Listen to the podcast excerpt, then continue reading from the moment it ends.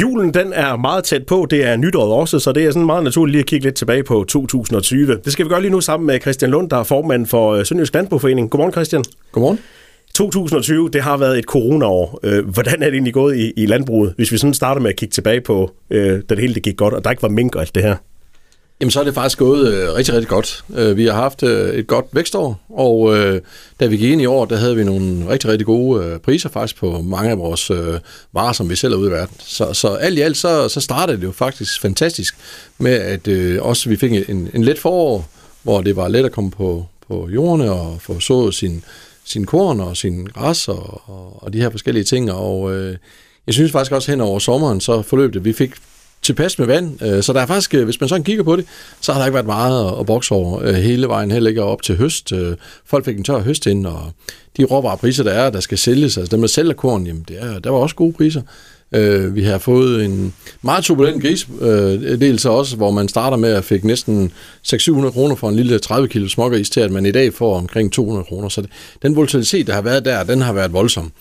Og hvis man kigger på mælkesiden, jamen, så har det været rimelig stabil også, øh, og det, det er faktisk dejligt, når det er sådan. Men øh, det er jo ikke sådan hvert år, det er det. Det er jo sådan, hvis vi så øh, bare nøgteren på det, uden vi sådan bragte øh, hele det omkring vores øh, mængdedel ind i, i snakken her. Ja, så var der også nogle grænser, der blev lukket. Det blev lige pludselig svært at eksportere varer. Hvordan har det påvirket landbruget i år? Jamen, det har i hvert fald påvirket sådan for eksempel, at øh, vi så lige pludselig, at oksekød, det var der rigeligt i hele verden. Og det gjorde det, at priserne faldt dramatisk. Øh, og øh, det, det samme gjorde det vel også lidt inden for grisen, at, at, øh, den del af eksporten, som gør, at man kan få de her højere priser ude på verdensmarkedet, at det lukkede til. Og det, det viser bare, at volatiliteten i markedet, når der er for meget af nogle varer, jamen så gør det, at priserne de falder. Og det, og det er det, vi har så her i, i den senere del af i, 3, i Q3 i, i 2020, det er det, vi har set der. Så hen over sommeren, så begyndte øh, det at komme frem det med, at, at der var coronavirus i mink, øh, og lige pludselig så var de også muteret. Og så, så stoppede minkerhvervet med, med, med et brætslag i, i november. Hvordan har det påvirket øh, dine medlemmer? Jamen, øh, vi har ikke så mange minkmedlemmer, øh, kan jeg lige så godt sige i Sønderland. Vi har det, øh, trods alt øh, nogen, øh, og dem har vi haft kontakt til. Og øh, jeg synes jo, det er voldsomt. Altså, øh, hvis man som almindelig borger i et samfund øh, lige pludselig kan se, at der står nogen på sin gårdsplan, som man ikke har hjemmel til, som tager ens produktion, og så graver den ned nogle steder, hvor man så heller ikke skal grave den ned, og så lige pludselig øh, ikke har noget at stå op til om morgenen længere, og så er det bare tomme stalle. Jeg, jeg, jeg tror ikke, der er nogen borgere i en almindelig landsby, kan, kan, kan, sådan, kan fornemme det, men, men som menneske og bo ude på et landbrug, øh, familien, øh, børnene, at de lige pludselig står op til noget, der bare er fuldstændig stille fra den ene dag til den anden, fra kaos til, at det lige pludselig ingen kommer på bedriften mere. Det må være så voldsomt at gå og vaske og, og gøre sine maskiner rene og sådan forskellige ting. Det, det må være så meningsløst.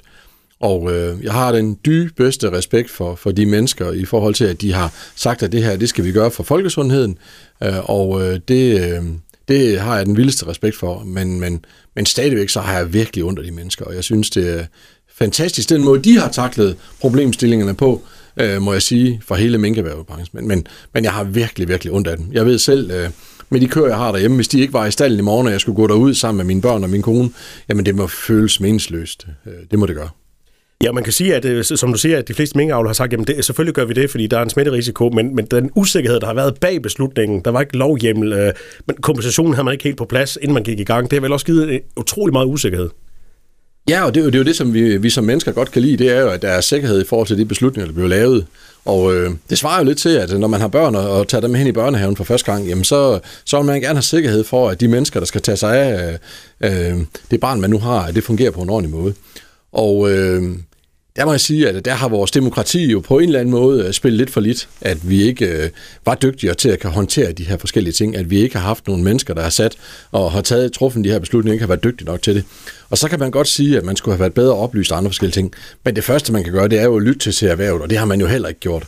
Så jeg synes faktisk, at det er katastrofalt den måde. Og det er i hvert fald også noget af det, som nu er jeg 48 år gammel og er ansvarlig for, for, for en landbrug derhjemme og, og er gift og øh, har fire børn. Øh, og det er noget af det, der gør mig lidt bekymret i forhold til den demokratiske proces, der har været på hele det her område.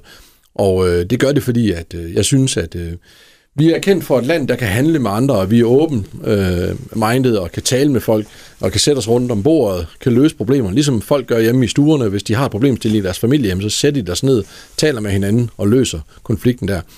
Det har man ikke gjort her, og øh, det er simpelthen øh, for dårligt. Og øh, det er også det, der gør, at øh, nogen mister tilliden til det demokrati, vi har, og får den der følelse af at være ligeglad. Og det er det værste, man kan blive. Det er simpelthen at være ligeglad øh, som menneske.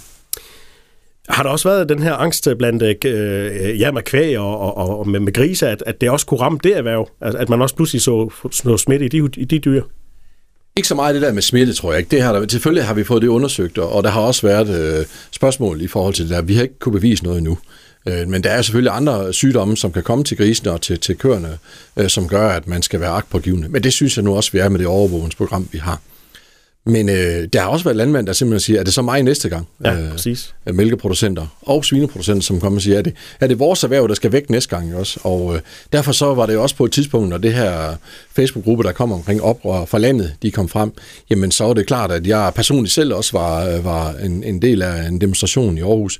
Og det var ikke bare for at demonstrere, og det var simpelthen for at signalere, over til vores medlemmer, at øh, den måde at gøre det på, som man har gjort over for mængdene, det er simpelthen ikke en, en måde, man skal gøre det på. Hvis man bryder grundloven, øh, så, er det, så er det simpelthen ikke i orden. Og øh, det er jo den måde, jeg opdrager af mine forældre på, og det er også den måde, jeg opdrager mine forældre, eller mine egne børn på, det er, at øh, man, skal, man skal altså lytte til, til de beslutninger, der er truffet, og så skal man øh, være, hvad hedder det, være ordentlig som menneske, og det der ord ordentlighed, det, det synes jeg har spillet for lidt, og derfor så tror jeg også, at, at øh, man vil se øh, øh, nogle mennesker, som, som ikke er tilfredse endnu, før at man har fundet en ordentlig afslutning på noget af det her.